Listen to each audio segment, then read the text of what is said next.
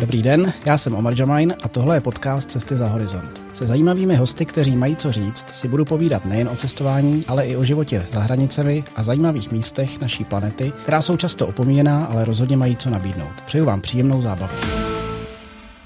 Mým dnešním hostem je cestovatel, eh, tlumočník, iránista, eh, moderátor a abstraktní malíř Vladimír Váchal. Vládě, já tě vítám, děkuji, že jsi přijel pozvání. Zdravím všechny hosty, diváky a i tebe. Vlastně hosty tady nemáme, ty. Hosty ne. Máme ty, že jako moderátor. Nic, tak všechny zdravím. Uh, ty jsi muž mnoha tváří. Uh, co z toho platí nejvíc? Uh, jsi víc cestovatel, víc malíř? Se prolíná v průběhu života. Hmm. Všechny ty tváře, které jsi vyjmenoval, tak jsou pravdou. Osobně jsem nejvíc jako abstraktní malíř a moderátor, ale býval jsem cestovatel. Mm. Pořád cestuji, cestuji hodně na běžné poměry, nicméně abstraktní obrazy, to je ta cesta, kterou chci jednoznačně jít a jsem rád, že se daří, no. Že mm. to funguje krásně. Super, dostaneme se k tomu určitě. Eh, já jsem chtěl původně mluvit, eh, začít s tebou mluvit o Iránu, protože to je tvoje velká vášeň a cestuješ tam eh, neustále, ale včera jsem byl na tvojí přednášce na kolem světa o Iráku. Byl to velký zážitek, tak bych se chtěl chvilku zastavit u toho. Já jsem tady měl jako prvního hosta Petra Gregora, pro něj je to velká jako vášeň ten Irák a je to jeho taková srdcovka. Ty vlastně se o tom mluvil trošku jinak než on. Byl to pro tebe asi, popisoval, popisoval to jako šok a spíš, spíš trošku negativně mi přišlo. Tak co tě tam tak šokovalo nejvíc? Ne, tak jako předně třeba říct, že Petr Gregor je uh, můj kamarád a opravdu jako frajer, který, který se zbláznil do Iráku, ten tu zemi úplně miluje a jezdí tam pravidelně a až se bude koukat, jak tě Petře zdravím, protože díky němu jsem získal super kontakty, to je třeba říct, jo. Ale já jsem tam měl v poměrně těžký období svého života, kdy jsem se rozhodl skoncovat jako s hulením a celkově s užíváním různých jako látek, jsem říkal, už to bylo moc. A možná i to zapříčinilo, že se mi ta země jako nelíbila víc, než eh, by jako se mi nelíbila normálně, jo, kdybych byl hmm. pořád stále ve stejném životním stylu. Každopádně ne, je pravda, že ten Irák eh, ti nenabídne kromě vřelosti jako lidí, která je jako opravdu na Blízkém východě vyhlášená, že všude na Blízkém východě ta jako eh, vstřícnost a ta přátelskost těch lidí jako odzbrojící pro nás Evropany. Jo. Zatím si stojím, ty lidi jsou tam jako všude velmi milí. Hmm. Ale ta země je zničená, ta země je eh, protkaná nesmyslnými pravidly, které eh, někoho překvapí, že vůbec nejsou tak přísné a naopak jsou spíš takové nelogické. Spousta policejních a vojenských checkpointů, neustále zdržovačky, kontroly a zklamání z toho zničeného, z toho opravdu jako eh, destruktivního vzhledu té země, která vlastně už za dob iránsko-irácké války od roku 80 do roku 88, tuším, dostala, dostala hodně zabrat. A potom samozřejmě od roku 2003 invaze amerických vojsk na území Iráku, že jo, pád Saddam Hussein a tak dál. Ta země za poslední roky neměla šanci eh, něco jako budovat. Spíš byla ničená, ničila sama sebe a stále sama sebe ničí, protože eh, tam není žádná jako jednotná vláda, přestože se to jako tváří, že jako jak to funguje, tak to vlastně pořádně nefunguje. Ty jednotlivé provincie spolu to jako obtížně komunikují, co jsme jako cestovatelé pocítili. Já bych chtěl přední diváky upozornit, že nejsem žádným odborníkem na Irák. Jo? Já jsem vlastně milovníkem Blízkého východu a specialistou na Irán, opravdu, jak si říkal, iránista, mm. byť eh, studovaný pouze jazykem, jakože eh, lingvistika, co se perštiny týče, tam se cítím velmi silný. Co se týče historie Blízkého východu, to beru jako koníček dlouhodobý, ale Irák byl opravdu takový jako odbočka, taková to, takový ten puclík do té skládačky Blízkého východu, který mi chybí, jo? protože mm. Nenavštívil jsem třeba Jemen. Jo, hmm. Jsem hmm. třeba Libii, ale Sýrie, Irák a okolní země to mám procestované, některé víckrát, některé jednou, ale v toho Iráku jsem byl zklamaný. Jo. No, ještě abych eh, doplnil, lidé se mě často ptají, Sýrie, Irák, srovnání. Hmm. Sýrie je gentleman, který prošel válku, ale má pořád to sako. Irák je neurvalý. Irák hmm. je prostě jako neurvalý a, a hrubý. Hmm. Já myslím docela trefný, trefný srovnání. No. Um, Čekal jsi to, eh, že to takhle bude, nebo, nebo tě to opravdu jako šokovalo nepříjemně? Jestli, jako to očekávání bylo, asi si musel předpokládat, že ta země bude zničená že jo, po té válce, ale jestli opravdu to předčilo jako to očekávání tvoje. Řekl bych, že si to tak nějak sedlo. Hmm. Jo, ale vzhledem k tomu, že cestovatelské přednášky dělám vlastně jako 17 let a jsem strašně rád, jako že cestovatelský festival kolem světa prostě jede a je plný vždycky, ty, ty sály jsou narvané a lidi to zajímá a chodí rádi, tak eh, jsem si říkal, uděláme taky jednu přednášku o tom, že se mi někde nelíbilo. Že? Hmm. Když jdeš na ten festival, tak vlastně povětšinou vidíš přednášky, kdy ty lidi říkají, že to je skvělé, jeďte tam, jo, zažijte to, užil jsem si to. Tak jsem chtěl udělat trošku změnu a když jsem měl pocit, že jsem se nějakou zemu neužil, tak jsem prostě řekl, že tak bylo. Hmm. A ta přednáška je vlastně o tom, co se mi tam, že se mi to vlastně moc nelíbilo. Hmm. Ne, co se mi tam nelíbilo, že se mi to kompletně tak nějak jako moc nelíbilo. Hmm. A mě je tam dobrý chleba. Fakt jako irácký chleba, to znovu opakuju. No, ten je boží. Já si myslím, že přesto možná si někoho nalákal do toho Iráku, protože to bylo přece jenom trošku jako podaný i s nadsázkou lehkou jo. a myslím si, že to, že to úplně jako nebyla to deprese, teda musím říct, bylo to, pobavili jsme se asi všichni, kdo jsme to viděli. to je dobře. Ne, člověk jako, eh, já jsem zastáncem toho, že na cestovatelských přednáškách se máš eh, zasmát, dozvědět si něco nového, jo, dostat nějaké typy a užít si jako pokud možno hezké fotky. Hmm. Jo, tak eh, jsem rád za to, že se ta přednáška líbila. Mě si vždycky všímám, kolik lidí odchází ze sálu. jsem se nevšiml, že by někdo odešel, to vždycky potěší. Já jsem musel odejít, protože jsem běžel na svou přednášku, tak možná jsem byl no, jediný, kdo odešel. Ale... Jako jo, ale opravdu, že když si všimne, že lidi odcházejí, tak prostě si říkáš, OK, tak eh, hmm. asi prostě chtějí stihnout nějaký jiný téma, nebo je to nezajímá, nebo tak něco, ale já jsem si včera opravdu nevšiml a to mě velmi hmm. potěšilo, hmm. jsem si říkal, je to těžké téma hmm. a očividně se to podařilo podat, takže to lidi zaujalo. No, ten Irák je opravdu takový s otazníkem. Měl jsem z toho radost včera, hmm. opravdu jako radost. No. Super. Pojďme najít nějaký pozitivum, kromě chleba teda a ještě si zmínil lidi. Eh, je přece jenom něco bys našel? No tak pozitivně v historii, to je hmm. opravdu jako země, eh, která je nasáklá prostě lidskou historií, jsou ty kořeny naší kultury, jo, to je opravdu jako seš na těch místech, kde se eh, psal svět, Jo, to určitě, ale nedokážu jako ocenit momentálně, nedokážu ocenit jako nic jiného, jako nenapadá mě. Jo. Hmm. Když jsme si povídali třeba tady hodinku, když jsem mě za hodinu zeptal, tak bych třeba něco vymyslel, ale kromě té historie, která opravdu eh, té lokalitě vládne, tak mě nic nenapadá. Můžu ti říct, že když jsem takhle po návratu, fakt těsně po návratu, pak jsem v Iráku byl eh, v únoru roku 2023, tak eh, jsem byl pozván od Pavla Sladkého do jeho podcastu a tam jsem byl hodně kritický. Tam, tam hmm. ještě byla taková ta, nejen tedy ta, ta tehdy ještě jako vlastně nastavená odvykačka, tak, která se mnou cloumala, ale i ten dojem z té země, který byl jako umocněn tím návratem do eh, našeho státu, do České republiky, eh, kde to funguje, kde je krásně, kde je bezpečno, kde prostě nevidíš stopy války. Hmm. Jo, takže tam jsem byl velmi kritický a pak mi dokonce chodili e-maily od posluchačů, že jsem to přeháněl.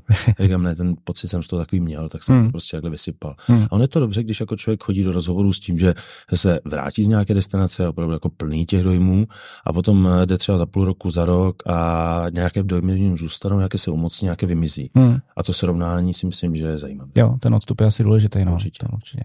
Mm, kdybys měl odhadnout třeba ten vývoj, vidíš tam jako naději na, na to, že ten Irák bude trošku uh, se zlepšovat ta situace tam, anebo si myslíš, že to je jako ztracená země na, v tom, dejme tomu středně dobým horizontu? A ta přednáška se jmenuje Irák země, které asi není pomoci. A já bych řekl, že ten název jako jednoznačně dává můj pohled na věc. Hmm. Já bych jim přál samozřejmě, aby se to zlepšilo. Hmm. Ale když si vezmeme to, co tvrdí Lenka Hrabalová a co je reálně vidět, že ta země má opravdu obrovský problém s vodními zdroji, hmm. tak je jasné, že ta budoucnost nebude světlá. Hmm.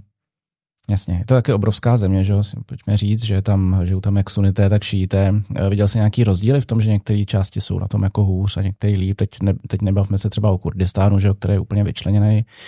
Uh, ale jako v samotném tom Iráku, jestli třeba nějaký místa přece jenom mají trošku jako lepší uh, situaci. Jestli to rychle podchytil, možná jsme to viděl v očích, jo, ale přesně Kurdistán se chtěl vystřelit na první dobrou, že jo, protože musíme to zmínit, že vlastně hmm. sever Iráku je autonomní oblast irácký Kurdistán, která je jako financována ze zahraničí a celkově jako funguje prostě jako dobře a je bezpečná. Hmm. Uh, jo, viděl si tam, že eh, některé ty místa, které jsou spojeny uh, s nějakým jakoby uh, šítským uh, svatým uh, bodem, ať už jsou to jako různé svatyně nebo nějaké poutní místa vyložené vyloženě, takže ty jsou zafinancovány lépe, protože samozřejmě příliv poutníků a, hmm. a náboženských turistů tomu eh, dodává ty finance. Hmm. Ale neřekl bych, že by to bylo tak markantní. Celkově ten Irák mi přišel vlastně hmm. od Kirkuku dolů až směrem k Bastře eh, nešťastný, takový smutný. No. Hmm. Ani třeba Bagdá, že většinou jako investice jdou do hlavních měst, že jo? pokud eh, ty největší a většinou se jako obnovují nejrychleji a nejvýrazněji, tak ani v Bagdádu to nebylo. Bagdád je divný město. Jako Bagdád potřebuje víc času, nebo aspoň já bych na ně potřeboval víc času, hmm. asi, asi tak, jo. Uh, jsou tam místa, které jsem si prošel, které mě zaujaly, ale rozhodně nemůžu říct, že by se mi líbily. V Bagdádu se mi nelíbilo vlastně vůbec nic. Hmm. Jo, zcela upřímně. Uh, Bagdádu se mi líbí název toho města, to zní Bagdád, hmm. prostě, jo. Úplně, Bagdád je pro mě synonymum pohádky tisíce jedné noci a zároveň velkým zklamáním.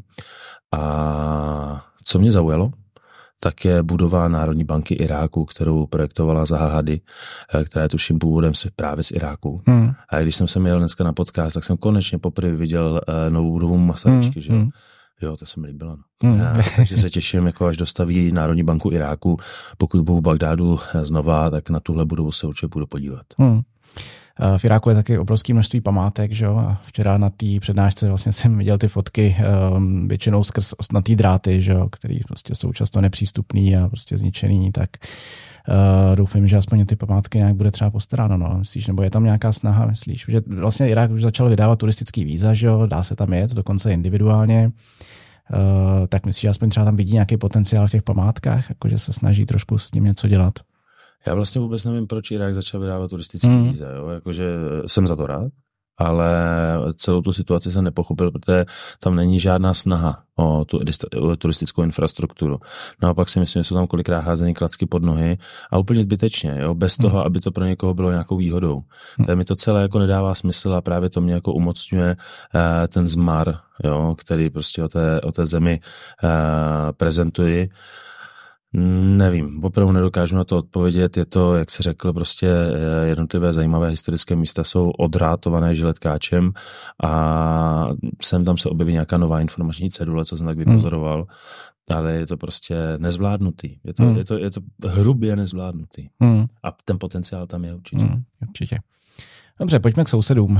to bude možná pozitivnější, určitě pozitivnější. Irán, tvoje velká láska, že jo, cestovatelská, nejen cestovatelská. Uh, ty jsi tam začal jezdit v 18, jsem se někde dozvěděl v rozhovoru, že vlastně tvůj učitel tě natchnul na střední škole, takže jsi se uh, potřeboval vypravit do Perzie a a pak si se tam do toho zamiloval, studoval si perštinu, studoval si v Iránu, žil jsi tam.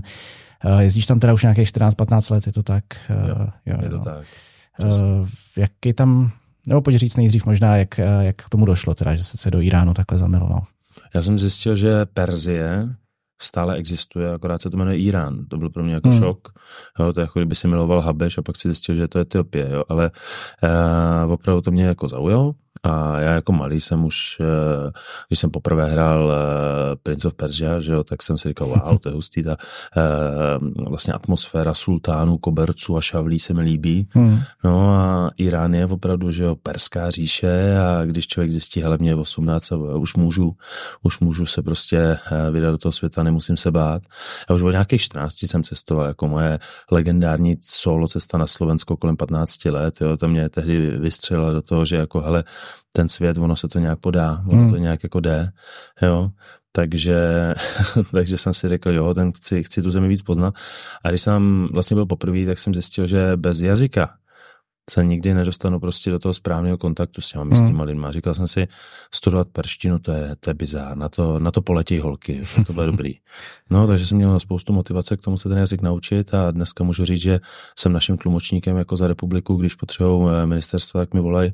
Hmm. Lítám, lítám tlumočit na různé veletrhy a festivaly. Teď jsem byl tlumočit eh, v Kolíně, jak byl Octagon MMA, tam byl hmm. iránský zápasník HTF Moil, jo tak eh, mě to potěšilo, že mi zavolali, ať přiletím, ať tlumočím, protože opravdu perština je jazyk značně unikátní hmm. a já ho fakt miluju. No. Hmm. Ten jazyk fakt miluju, když můžu mluvit persky, tak mi to dělá dobře, mám z toho radost a, a užívám si to. Hmm. Občas si povídám v koupelně sám.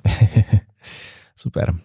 Um, vnímáš ten vývoj toho Iránu za těch posledních 15 let, jako znáš osobně, um, došlo tam k nějakým jako posunu v něčem, nebo je ta společnost hodně zakonzervovaná, ten Irán se jako nemění?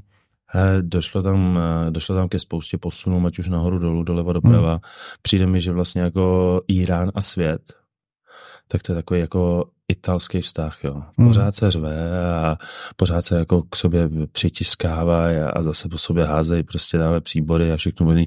Nevím, jo, prostě už, už jsem z toho unavený, hmm. jo, jakože eh, respekt, prostě nádherná země, skvělý lidé, všechno, ale prostě jako celkově, když v té zemi žiješ, dostaneš na ní i trošku jiný pohled, jo. Já vlastně se chci vyhnout dneska tomu, že bych byl učí Iránu nějak kritický, hmm. jo, jako bylo by to hodně, jo, všemi směry, ale ne, pozvěme posluchače hmm. do Iránu, je to opravdu krásná země, kde uh, člověk zjistí, že uh, se k sobě lidé dokážou chovat hezky, aniž by se znali a tak dál, ale asi by to, asi by ten podcast dneska směřoval úplně jiným stylem, kdyby hmm. jsme se jako bavili o těch problémech, které Irán má.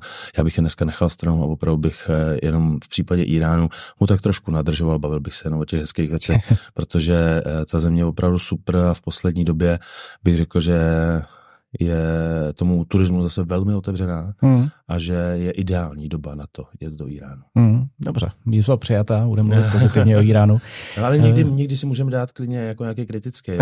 ale já mám dneska strašně dobrou náladu, jak budu jako, jako pozitivnější a tu negativitu už jsme tak jako uh, prostě naházeli na ten, na ten Irák. Ano, přesně. přesně tak, tak já si škrtnu tady pět otázek. Uh, dobře, pojďme, když se řekne Irán, teda co to je, je to nějaký místo jedno, který ty si s tím automaticky spojíš, takový nějaký nejtypičtější pro Irán? Teherán. Hmm.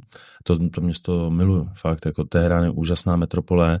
A vždycky říkám, že Teherán má eh, přes den 18 milionů obyvatel, v noci 16, což je to jako obrovský, že tam samozřejmě spousta lidí dojíždí za prací. Hmm. Teherán je město, který je nádherně položený eh, na úpatí hor, které ho obepínají ze severu a táhne se tak jako svažujícím se eh, stylem na jih, kdy nahoře máš bohatou část, v prostředku máš takový ten zlatý střed, který mě baví a na jihu máš ty chudinské části. Hmm. A stejně tak je to město, který samozřejmě trápí smog, ale díky těm horám ten sever, který je jakoby luxusnější nebo luxusní, tak je profukován a všechny ten smog se valí že, do těch jižních částí. Hmm. Já Tehrán mám hrozně rád, ale je to přesně to město, které když naštíš poprvé, tak ti dá facku tou svojí chaotičností a těmi zácpami a a to jsou takové jako, jako, jako vulgární uvítání od toho města, hmm. jo, že opravdu si říkáš, tady být nechci, ty, ale je to hlavní město, nemá co nabídnout, jdu pryč, ale pozor, hmm. pak je pravdou. Teherán je opravdu město, na který si myslím, že pokud si ho chceš na první dobrou užít, tak potřebuješ někoho, kdo tam trošku zná, hmm. aby tě jako protáhl tou džunglí, jo. Ale jako Teherán je vlastně to, co se mi vybaví. Já mám rád ještě město Jast, které hmm. je vlastně v centrálním Iránu, to je zase jako pouštní architektura, Marco Polo, jo, prostě historie neuvěřitelná, 2017 zapsaný na seznam UNESCO, díky bohu za to, protože opravdu to město je nádherný a unikátní, to je to synonymum toho Orientu, jo, to jsou ty lítající koberce, prostě jast. Ale když se řekne Irán, tak pro mě je to Teherán, kde jsem prostě žil a mám to tam rád, vracím se tam rád to, a stojí to za to, no. Hmm. Město prostě je neprávem opomíjené. Hmm, to mě překvapil vlastně tím Teheránem, musím říct. je pravda, že uh, já když jsem tam byl, tak, tak jsem jako měl tendenci z něj jako rychle odjet, teda no ale věřím tomu, že dát tomu šanci a strávit tam nějaký čas ještě třeba s někým, kdo to tam zná, tak, tak to může být fajn. Eh, ty jsi tam studoval, že zažil jsi tam studentský léta. V Iránu je teda vlastně eh, oficiálně zakázaný alkohol, ale víme, že se tam pije. Můj kamarád z eh, Iránu říká, že v Iránu je vlastně nejvíc domácích destilérek a producentů vína na světě. Eh, tak mě zajímá nějaký studentský jako party, to tam musel určitě zažít, že jo, to, jo, to tam. Jo, to tam člověk zažil, akorát hmm. mě pak přestali zvát, protože zjistil, že když jsem z Čech, tak vypiju toho spoustu a nemá to na mě efekt takže tím, jak se snažili schánět třeba nějaký ilegální dražší alkohol, že jo, tak eh, do toho potom jako zahučilo víc peněz a nemá, nechceš úplně jako hosta, který ti vydrží, když eh, v Iránu párty, jakože taková ta party hard, prostě mladých lidí, je o to prostě opijem se a budem dělat hmm. posti, jako jo. že to není takový to, jako dám si skleničku pro chuť, budem si povídat, ne, ale prostě cíl eh, mladých jako lidí na hmm. párty je se opít ve stylu MTV, jo, a hrát si na nějaký takový ty jako hvězdný párty tohle. Takže jako uh, zažil jsem jich pár, jo, ale ve své podstatě jako zážitek a nějak jsem to moc nevyhledával. Možná budu znít teď jako suše, ale já jsem se tak jako zamiloval do toho jazyka, že pro mě bylo daleko lepší strávit ten čas v Teheránu studiem a praxí v ulicích. Já jsem hmm. hrozně rád chodil eh, na bazary, hrozně rád jsem chodil prostě na místa, eh, kde se pořádaly nějaké jako akce, člověk si mohl sednout a poslouchávat, povídat si s lidma. A možná to je i ten důvod, eh, proč vlastně jako ta pršťa se mi dostala tak pod kůži. Hmm. Jo, protože jsem ty studijní, eh, studijní pobyty, které jsem tam měl, vlastně opravdu věnoval tomu studiu. A samozřejmě jsem si užil spoustu různých akcí, chodil na rande, že jo, a prolézal muzea a tak dál, ale tomu jazyku jsem se věnoval předně. Hmm. Takže, takže tak. No. Mm, super.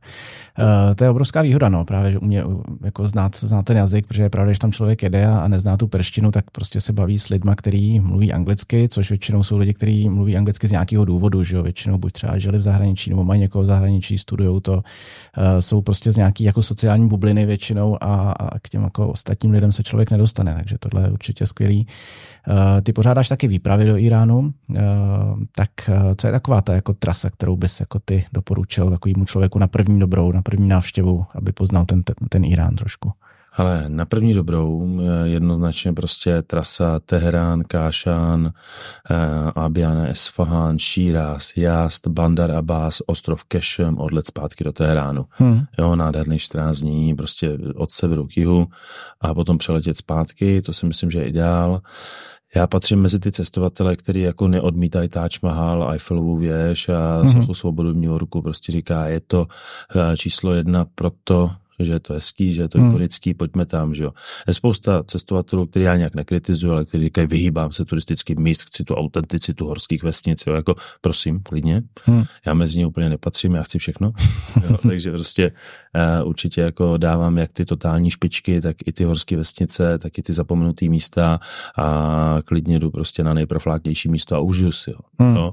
Takže já bych určitě v případě Iránu to říznul tím středem od severu k jihu, vyzobal ty největší pecky, a až při druhé, třetí náštěvě se pouštěl trošku víc do těch okrajovějších oblastí, které jsou bezpečné, které jsou krásné, ale prostě dát si takovou tu injekci té kondenzované prostě nádhery na první dobrou v případě Iránu vůbec není chyba, protože to prostě stojí za to. Hmm.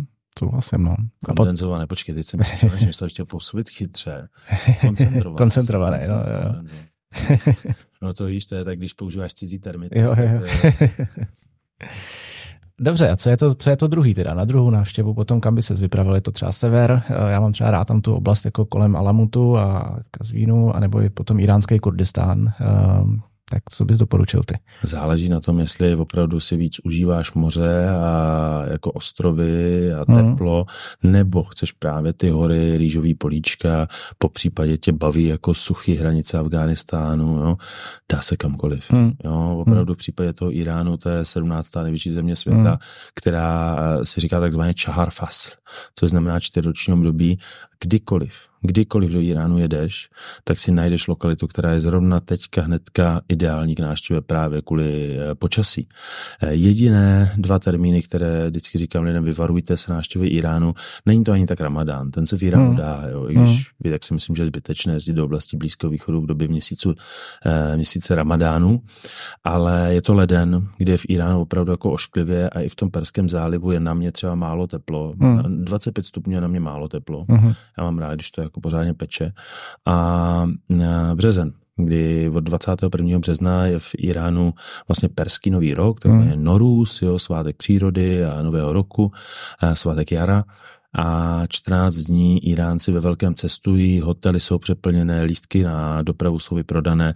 Je to taková zbytečná komplikace tam hmm. v tomhle období. Samozřejmě pokud bys jel do Iránu třeba na druhou, třetí, čtvrtou návštěvu a chtěl si užít atmosféru tady těch svátků a počítáš s tím, hmm. tak jo, proč ne? Jasně. Jasně. A tam těch svátků je jako poměrně hodně, že oni, no, oni to... Ještě no, nějaký, který by byl jako lepší se vyvarovat, že to tam prostě ta země se zastaví, nebo ne? ne to, jenom ten, ten Norus právě hmm. kvůli těm kapacitám, že to člověka potom jako mrzí, když si chce sednout v kavárně a vidí, že je tam fronta, když se chce ubytovat v hezkém hotelu a vidí, že je to bez šance, jo, já si říkám, to je trošku škoda. Hmm rozhodně ne na první návštěvu, jo. Hmm. Ale samozřejmě, jestli si chce někdo užít tu atmosféru těch svátků, má to něco do sebe, je to jiné, ale přináší to spoustu cestovních komplikací. Milí diváci a posluchači, mám pro vás jednu důležitou informaci. Eh, napsal jsem e-book, eh, který se jmenuje Jak se nestratit na Blízkém východě. Je to takový průvodce, ve kterém ale nenajdete typy, kde se ubytovat nebo jakou památku navštívit. Je to spíš taková příručka, která vám otevře dveře do světa Blízkého východu, protože svět Blízkého východu funguje úplně jinak, než jsme zvyklí. Takže se dozvíte něco o tom, jak tam funguje společnost, jaký jsou náboženské zvyklosti, jak třeba funguje obchod a smlouvání a další zajímavé informace. Takže neváhejte, běžte na stránky www.hamidy.cz lomeno e-book a tam vyplníte jednoduchý formulář a e-book budete mít ke stažení zdarma. Říkali jsme, že nebudeme mluvit negativně. A může, ne, zase to. Ne, jenom mě zajímalo, ne, nechci kritizovat, jenom mě zajímalo, tak probíhaly tam minulý rok, že velký protesty v Iránu. Eh, zajímá mě, jestli naopak teda z toho vlastně vzešlo něco pozitivního, jestli se došlo k nějakému posunu eh, v pravidlech toho režimu, jestli se něco třeba uvolnilo, eh, nebo se to vrátilo zase tam, kde to bylo. Je naprosto fascinující, že když teďka přeješ do Iránu, tak ve velkých městech ženy nenosí šátky. Hmm. Jo? A já se nezdráhám říct, že třeba 50%, jo? nebo 40 spíš, abych jako hmm. trošku jako hmm. přesnější. E, opravdu řada žen prostě odložila ty šátky, některé nosí kolem krku, některé nenosí v kabelce, některé nenosí vůbec. Hmm.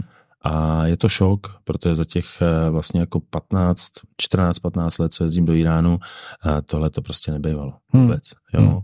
A teď se to změnilo a když se bavíš eh, s místními policisty, kteří jsou třeba jako přítomní tomu, tak řeknou, hele, některý kolegové by to hrotili, já to nechávám být. Hmm. No, takové jako uvolněné, nečekaně uvolněná atmosféra v té společnosti. Přitom skrze naše média to tady vypadá, že ve chvíli, kdy si žena sundá v Iránu šátek, tak je prostě problém. Hmm. Není. Hmm. Jo, je to o lidech. Může být, hmm. ale povětšinou není. Hmm. Já sám jsem byl překvapen. Jako opravdu sám jsem byl překvapen, pozitivně překvapen, protože jako uh, myslím si, že jako prostě bez šátku to, že nám sluší víc a když ho nechtějí nosit, tak ať ho nenosí, že? Hmm, určitě. Tak to je dobře, že se to teda takhle... Takže nějaký výsledek to mělo, ty protesty asi teda... Uh... Pravděpodobně ano. Hmm. A co se týče možná třeba nějaký, myslíš, že to je předzvěst nějaký jako dalších změn, že možná jako dojde přece jenom ke konci uh, toho režimu postupně časem, anebo nebo si myslíš, že ten režim jako vydrží ještě dlouho? Ale já si to uh, netroufám soudit. Hmm. Každopádně já všechny upozorňuji na to, že jako ať je iránský režim jakýkoliv, jo, tak ta země pod ním jako funguje. A kdyby nebylo sankcí, tak není v takové ekonomické krizi. Hmm. A je spousta jako spousta vlastně jakoby zemí, kde uh, se svrhnul nějaký režim a přišla daleko větší hmm. bída. Jo? V Iránu jsou plné obchody, infrastruktura funguje, všechny služby fungují, jo? Hmm. nedostatky zboží jsou jako chvilkové a vlastně víceméně nejsou. Jo? Hmm. ulice jsou plné, kavárny plné, večer chodí rodiny s dětma, jo? vidí skupinky holek, jak si jdou prostě na kafíčko, jo? kluci, jak hrajou šachy v parku.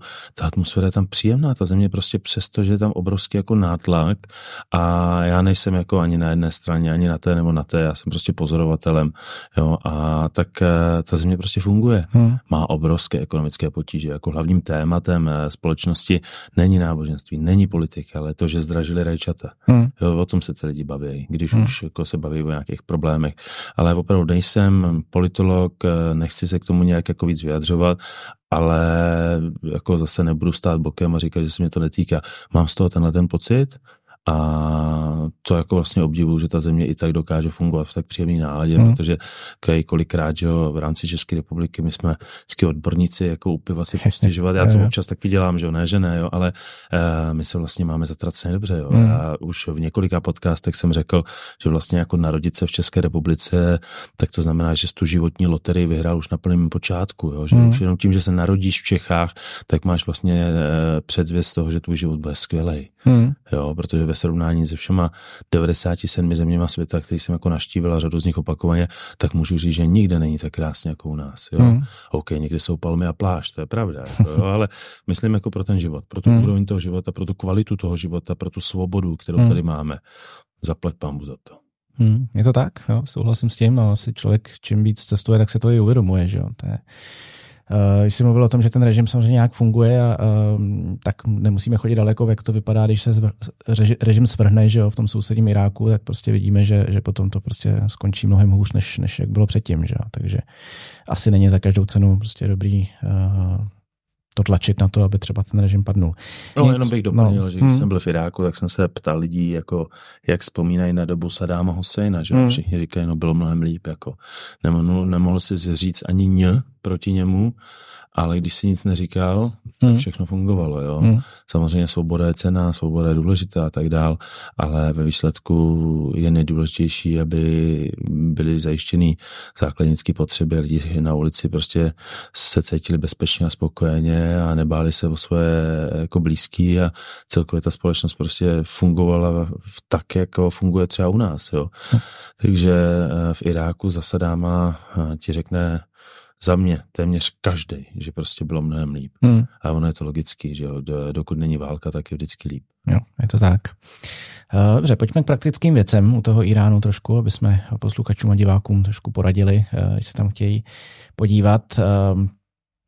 Eh, hodně se mluví vlastně o tom, eh, jak to tam funguje s penězma, protože tam je že obrovská inflace a jsou tam strašný pakle peněz, eh, takže když se člověk vymění, já nevím, 100 dolarů, tak dostane prostě pytel, pytel bankovek. Nicméně tam fungují taky i nějaký karty, že turistický, platební. Používáš to vlastně? Je tomu to? tak, ale já se tomu vyhýbám. Já hmm. nemám rád platební karty, já samozřejmě jich mám několik peněžence, jo, hmm. a normálně jak používám, ale v rámci cestování se snažím prostě fungovat na uh, cashi, Prostě peníze v hotovosti, to je pro mě základ. Eh, když jedu do nějakých zemí, eh, samozřejmě Irán ne, tam se eh, našimi kartami z bankomatu vybrat nedá. Hmm. A pozor, při tom upozorňuji, že Irán je země, kde se platí i bonbon v obchodě kartou. Jo. Hmm. Iránci používají ve velkém karty. A taková drobná zajímavost, když ještě odbočím, Irán je jediná země světa, kde jsem viděl, že když platíš kartou, tak diktuješ PIN prodejci, on ho, on ho namačká, slyší to celý obchod. Jo. Ty si pak kartu vezmeš a jdeš pryč. Jo. To mě vždycky hmm. Fascinuje, že přijde a říká Ramzetun, váš pin, a říká Bistošiš Haftopánč, jo, nebo Haftadopánč, jo, prostě 2675, všichni to vědí, jako jo. A on spokojeně, co s ním odchází, nechápu, jako. Každopádně je to vtipný, no, je to takový, jako že vždycky moji skupinu, že jo, vždycky tu skupinu Čechů a Slováků, která tam se mnou jede, tak jenom jako, co to je, že jo, co to je, říkám, to je Irán, no, prostě jako důvěra. Každopádně ano, když tam přijedeš, eh, jsou místa, kde se běžně jako mění na ulici, ať už eh, takzvaně jako vexláci, kteří jsou někdy ilegální, někdy legální, to je různý, oni to jako měnějí. Uh-huh. Jo, nikdy se nepochopil jako jak, co, proč, ale fungují. A, a směnárny. Jo, jít do banky a měnit oficiálně v bance nesmysl, protože tam je oficiální kurz, který vůbec neodpovídá tomu kurzu, ve kterém ta země reálně funguje. Hmm. Když se podíváš na internet, některé webové stránky uvádí ten oficiální kurz, že za jedno euro je takzvaně 50 tisíc reálů, nebo v případě Iránu 5 tisíc tumanů. Tuman, hmm. to jsou jako eh, reály bez jedné nuly. Jo, ale to je takový chaotický systém, ať si každý, kdo jede do Iránu, to užije a objeví sám, i když vlastně to, eh, to jsme to prozradili, jo, je to jenom po té jedné nule. Jo. Pět tisíc tumanů je 50 tisíc reálů. Tak to je oficiální kurz. No ale reálný kurz je desetinásobně větší. Hmm. Jo, za jedno euro dostaneš půl milionu dneska. Hmm. Jo, takže je třeba si tohleto jakoby ne pohlídat, v Iránu opravdu nikdo nemá tendenci okrást, jo. Hmm. Ale uvědomit. No a já rád platím hotově a ty turistické karty, o kterých jsme se bavili na začátku, já tomu nevěřím prostě, jo. E, Irán je země, kde se čas od času stane, že něco prostě nefunguje a pak to řeš. Máš na té kartě nějaký peníze, nemůžeš si to zkontrolovat, jako turista se nedostaneš lehce do internetového bankovnictví a tak dále. Já mám radši prostě hmm. dělitku peněz, kterou mám v baťušku, pěkně si to odpočítat a vědět, že se mi prostě nic nepokazí, že se karta nezlomí, že jo, teďka bych mohl hledat miliony důvodů, jo, hmm. ale mám prostě rád tu hotovost, jo, prostě hotovost je hotovost, jo. A můj kamarád vždycky říká, hotovost je naše poslední svoboda, jo. Je to takový úsměvný, ale na druhou stranu, ano, hotovost, pokud se ti nerozmočí, jo, tak se ti nestratí. Hmm. Pokud ti někdo reálně neukradne, tak ji prostě máš, jo. Hotovost tě prostě nezradí. Hmm. Jo. Eh, další, další taková věc, která eh, je důležitá, když se jde do Iránu, tak eh, jak tam funguje vlastně internet. Že? Tam jsou blokované nějaké stránky, člověk se nedostane na různé služby, který běžně používá aplikace a tak dále, tak jak tohle to obejít? Ať je to Irán, ať je to Čína, Spojené mm-hmm. Arabské Emiráty nebo jiné země, které cenzurují internet, tak dneska máme takovou řadu aplikací, že jo, které se jmenují VPN, které vlastně uh, odblokují, přesměrují. Já nevím, jak to funguje, nejsem ajťák, jo, ale vždycky na to člověk klikne a začne to fungovat. Každopádně brutálně pomalu, A já lidem doporučuji v rámci Iránu odpočíňte si od hmm. internetu, jo. Nesnažte se načítat prostě fotku. Někdy to jede, někdy to nejde. Vyvolává to milion otazníků. Iránci jsou jako uh, běžně, se, běžně jako um, tak nějak smíření s tím, že jejich internet občas funguje, občas nefunguje. Já v rámci Iránu internet využívám minimálně a naopak odpočívám, dávám si takový ten virtuální detox. Hmm. Jo, to je asi nejlepší rada, no. Um, iránská pohostinnost je, je proslavená, nebo Irán je proslavený pohostinností, vlastně někdy to až jako zaráží člověka, když tam jede. Uh, Pravda. Ale má to nějaký svoje jako nástrahy, že uh, oni mají ten, ten, tu, tu etiketu svojí, že který se říká tárův, uh, kdy vlastně člověk by měl nejdřív odmítnout, pokud je mu něco nabízeno, že jo, takový jako se to tak jako opakuje, takový kolečko vlastně, eh, aby člověk jako nespůsobil nějaký fopa, tak jak tohle to funguje, jak tohle radíš třeba lidem, aby eh, reagovali na to, když je někdo na něco pozve, jestli hned přijmout, nebo jestli dělat takzvaně za gorku.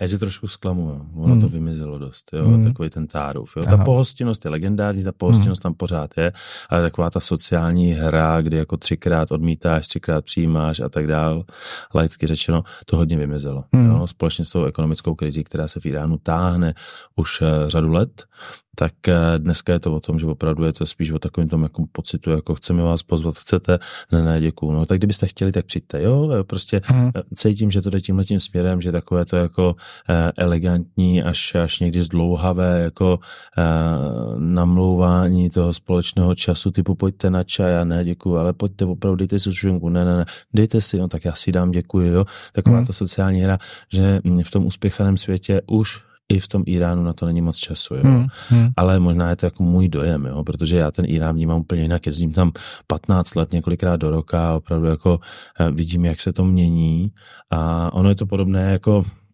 eh, jako s tím, když eh, potkáš kamaráda po letech, říkáš, ty, ty jsi přibral jo, ale když ho potkáváš každý den, tak ti to nedojde, hmm. jo. Takže jako já občas s tím Iránem zažívám takový šok, že když tam náhodou třeba půl roku nejedu, tak si pak něčeho všimnu, že jo, ale jak tam člověk jako jezdí často, hmm. tak se mu to těžko hodnotí, ale právě tohle jsem si teďka všimnul, že opravdu se to uh, hodně změnilo a řekl bych, že taková ta životní hektická jako rychlost, která je tady u nás už naprosto běžná, kdy jako pokud nestíháš uh, x věcí za den, tak máš pocit, že vlastně jsi jako línej, a možná to tak nikdo nemá, jo, ale mám pocit, že spousta lidí kolem mě jako vyhrocená, že to musí stihnout strašně moc a když to nestíhá, jak je z toho v nervu a tak dále. Hmm. Takže to postupně přichází i do toho Iránu, a, a, a, ale možná ne, možná jsem jako moc přísnej, jo, ale hmm. přijde mi, že tady ta tárův, tady ta hra, a, takže to hodně mizí, jo, že naopak kolikrát ti Iránec, no už ani neřekne, ale třeba rok, dva zpátky říkají tárův jinýstem, jo, prostě já tohle nehraju, jo, myslím to vážně a na první hmm. dobrou dejte si to, hmm. je to pro vás, jo, yeah. ale abych to zakončil ta legendární pohostinnost je stále legendární, stále aktivní a je to ten hlavní důvod, proč se do Iránu rád vrací. Hmm, jasně. Uh, smlouvá se v Iránu, nebo to není úplně typický? Ne, ne. Pokud jako se nebavíme o nákupu koberců, uh-huh. jo, ikonických perských koberců, tak v Iránu se nesmlouvá. V Iránu se takzvaně říká o slevu. Uh-huh. No, řekně, jestli tady tu tvoji uh, skleničku koupit, tak ti říká, to se mi líbí, za kolik jí máš, a ty mi řekneš, ale ta sklenička, tak dej mi kilo je tvoje. Já řeknu, ale nějakou slevičku a říká, 80 korun je tvoje. Říkám, tak jo. V uh-huh. Iránu je naprosto v pořádku říct si o slevu. Uh-huh. Jo? Ale ve chvíli, kdy ti ten obchodník tu slevu dá a ty by si chtěl další, tak já už to vnímám jako neslušný. Uh-huh. Jo, že je to takový to, ale, ale já bych to koupil, ale tak nějakou takovou jakoby sociální laskavost v podobě snížení té ceny, to by bylo na místě. Říkám, tak jako drobně ano, uh-huh. jo, a tam už je cena fixní. Jo. Uh-huh. A to je můj názor, že to tak jako vnímám, mám pocit, že to tak ta společnost sobě nastavila. Rozhodně to není takové to arabské nebo turecké vášnivé smlouvání, kdy odcházíš z obchodu, jo, ale upřímně řečeno i to vymizelo. Jo. Uh-huh. Je to jo. smutný, mě to bolí, jo, ale eh, přiznejme si to, eh, ten svět se pořád zrychluje a tady tohle to málo kdo si dokáže užít. Uh-huh. Je to tak. No. Jako, jo hmm. přestože to mám rád. Hmm. Jo, na, na svých přednáškách, nevím, jestli si včera zaznamenal, že nám bude udělal bazar. Věděl jsem, jo, tak bazar. To, tak právě tam tady to jakoby promuju, ale připadám hmm. si, že jsem jako jeden z mála, který vlastně to smlouvání ještě tlačí do popředí a říká, pojďte si zasmlouvat. Hmm. to hrozně baví. Hmm. Jo, to baví. je to zábava, no. no ty keci kolem toho. Jo, jo. Jako, no, prostě. Uh, dobrá, tak eh, to jsme možná probrali Irán. Eh, ještě něco, co bys chtěl vyzdvihnout možná, když se, když se jako bavíme o Iránu, na co tam lidi nalákat, co by... Uh, určitě, uh, aby se nebáli tam jet rodiny s dětma. Mm. Jo? Když uh, máte 12 syna, 12 dceru, nebo třeba i, i 10, jo? ale už dokáží nějak jako vnímat to prostředí, ve kterém jsou, už dokáží jako vnímat nějaké jako informace, hmm. které si pak můžou jako vzít prostě do budoucna, jako že byl jsem tam, viděl jsem, jak tam funguje, dokážu pochopit tohle, tohle mám ten zájem, tak je to pro obrovský zážitek, jo. A já tím, že jako dlouhodobě funguji jako soukromý průvodce, tak mám uh, bohaté zkušenosti s průvodcováním rodin, uh-huh. které to opravdu jako příjemně stmelilo, jo, že třeba uh, je jedna maminka, která za mnou přišla asi po roce na jednu přednášku a říká, Vladimír, já jsem ti hrozně chtěla poděkovat, protože než jsme do toho Iránu jeli, tak já jsem měla i takové myšlenky na rozvod, že už si vlastně nerozumíme a, a ta země nám ukázala, jak se k sobě můžou lidi laskavě chovat, dětem se to hrozně líbilo a já jsem nám vlastně pocítila, že to je moje rodina a že vlastně jako chci, aby jsme se posnažili jako najít řešení problémů jo, a chovali se k sobě tak hrozně hezky jako ty Iránci. To mě tenkrát posadilo prostě na zadek, jo, že vlastně náštěva nějaké země může pomoct jako zachránit vztah a ještě utužit, co vím, tak dodnes jsou spolu, fungují krásně, děti už jsou dospělí a prostě super, tak jsem hrozně rád, že ten Irán takhle působil. Takže rozhodně se nebát toho dát si rodinou dovolenou v Perzii hmm. jo, a ukázat dětem, že všechno nemusí být tak, jak se říká v médii. Jo. Hmm. Jako, že možná tohle je strašně jako mainstreamový moudro, protože všichni víme, že dneska jako média jsou hlavně o clickbaitu, že jo, a šokovat a tak dál. A když tu hru přijmeme, tak jako můžeme hrát a vyzobat si z toho teda, co je asi pravda, co není a potom nejlépe si to ověřovat aspoň trošku sám. Ale určitě Irán pro rodiny s dětma a dokonce i solo cestovatelky doporučuji. Hmm, dobrý tip. Uh, ty taky teda tlumočíš, jsme se bavili o tom z perštiny. Strašně rád, to miluji, úplně miluji tlumočení. Zakázky mm. na tlumočení jsou skvělé. Jako. To jsem se právě chtěl zeptat, jako vzhledem k sankcím, že a tomu, tomu, že ten obchod asi s Iránem je dost omezený, tak jestli, jestli v tom je jako nějaká práce vlastně, uh, málo. příležitosti její, málo. Její bohužel velmi málo. Mm během covidu se začali Iránci učit anglicky. Hmm. Už se mi to kolikrát stalo, že mi třeba zavolali, protože iránská strana tvrdí, že můžeme vést jednání v angličtině, ale nemůžeme. Přijeďte, jo, tak to miluju tu práci, strašně rád tlumočím, je to pro mě zážitek, teďka jako eh, ať je DAF tisícový, nebo eh, ať je to eh, sál, kde je pár jako stolů diplomatů a tak dál, neřeším to, prostě mě to baví, jako miluju to, prostě stoupnout si nebo nasadit sluchátka prostě a, a, a poslouchat, co se říká a tlumočit to do jiného jazyka. Já jsem třeba v tom Německu právě tlumočil se perštiny do angličtiny a to bylo pro mě úplně jako duševní orgasmus, mm-hmm. prostě jako dát si, dát si to tlumočit. to je, ten jazyk mám strašně rád. Jako do perštiny jsem se velmi zamiloval. Mm-hmm. Je to těžký jazyk? Ne. Není? Ale uh, perština opravdu není těžký jazyk, mm. jo. Je to vlastně indoevropský jazyk, že o to málo kdo možná ví. Jo. Je to tak, no. Eh, perština není těžký jazyk, eh, za těžký jazyk považuji čínštinu, maďarštinu, češtinu nebo arabštinu. Mm. takže perština rozhodně není těžký jazyk, ale co je na perštině těžké, tak je vlastně rozdíl té gramaticky správné perštiny a potom té slangové pouliční, jo, mm. kdy je to opravdu jako velký rozdíl. Jo, a myslím si, že tu slangovou pouliční se jinak, než že tam žiješ, nemáš úplně šanci naučit. Jasně.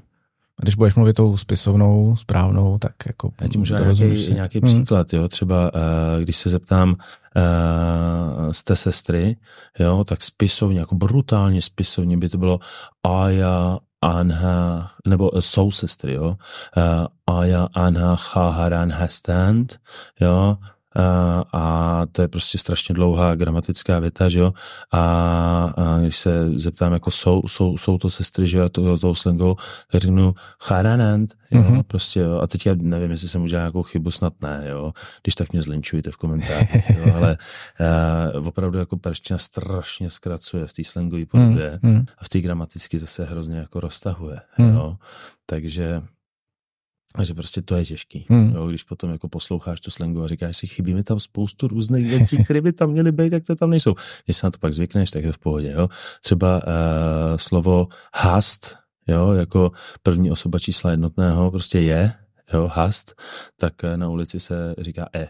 Hmm. Jo, hast, e. je tak jako rozdíl.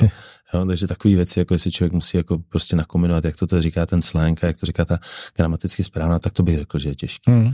A když tohle to podchytíš, tak si ten jazyk pak užíváš a ve chvíli, kdy to je jako surfování jo, s tím jazykem, ve chvíli, kdy se ti podaří se konečně poprvé postavit na ten surf a máš za sebou nějakou úspěšnou vlnu, jako v podobě nějaký úspěšný konverzace, kdy jsi jako rozuměl víc, než si očekával, tak máš chuť na to vlíz mm. a dát si vlčí, větší tu vlnu. Jo? A vyloženě to o tom jako zkoušet, zkoušet, zkoušet a nebát se.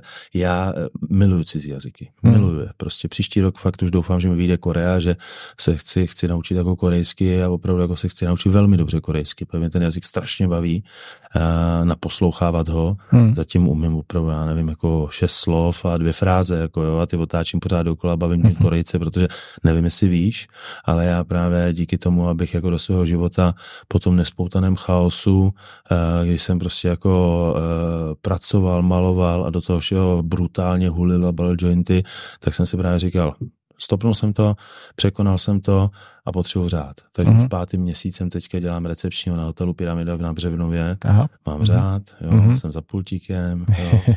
říkal jsem si, na rok si dám tuhle pracovní terapii, jo, tak eh, je to o tom, že se člověk nesmí bát, jo. Já třeba teďka eh, dělám obrovský pokroky v polštině, uh-huh. jo, právě díky recepci, kdy mám slovník, že jo, v podobě Google Translate dohledávám, vypisuju ty slovíčka, jo, a už prostě zjišťuju, co a jak se řekne a ukládám se do té hlavy, že jo, nebo italštinu, uh-huh. jo, že jo, prostě eh, calzone, primera piano, jo, snídaně v prvním patře, jo, a, takže, a opravdu mě to hrozně baví, jo, takže hmm. mimochodem, eh, kdo by uvažoval, jakou práci změnit, jo, protože třeba vyhoření a tak dále, recepce, jo, to, to je boží místo, hmm. to je boží místo, takových fórů, pořád noví lidi, ty jazyky, jo, jo. No a, a košilka, já jsem nikdy nosil košile, jo, v tom tlumočení, jo, ale tam samozřejmě to většině si dám takhle tu hrdě, tu cedulku, že jo, Vladimír recepční, jo, jsem spokojený.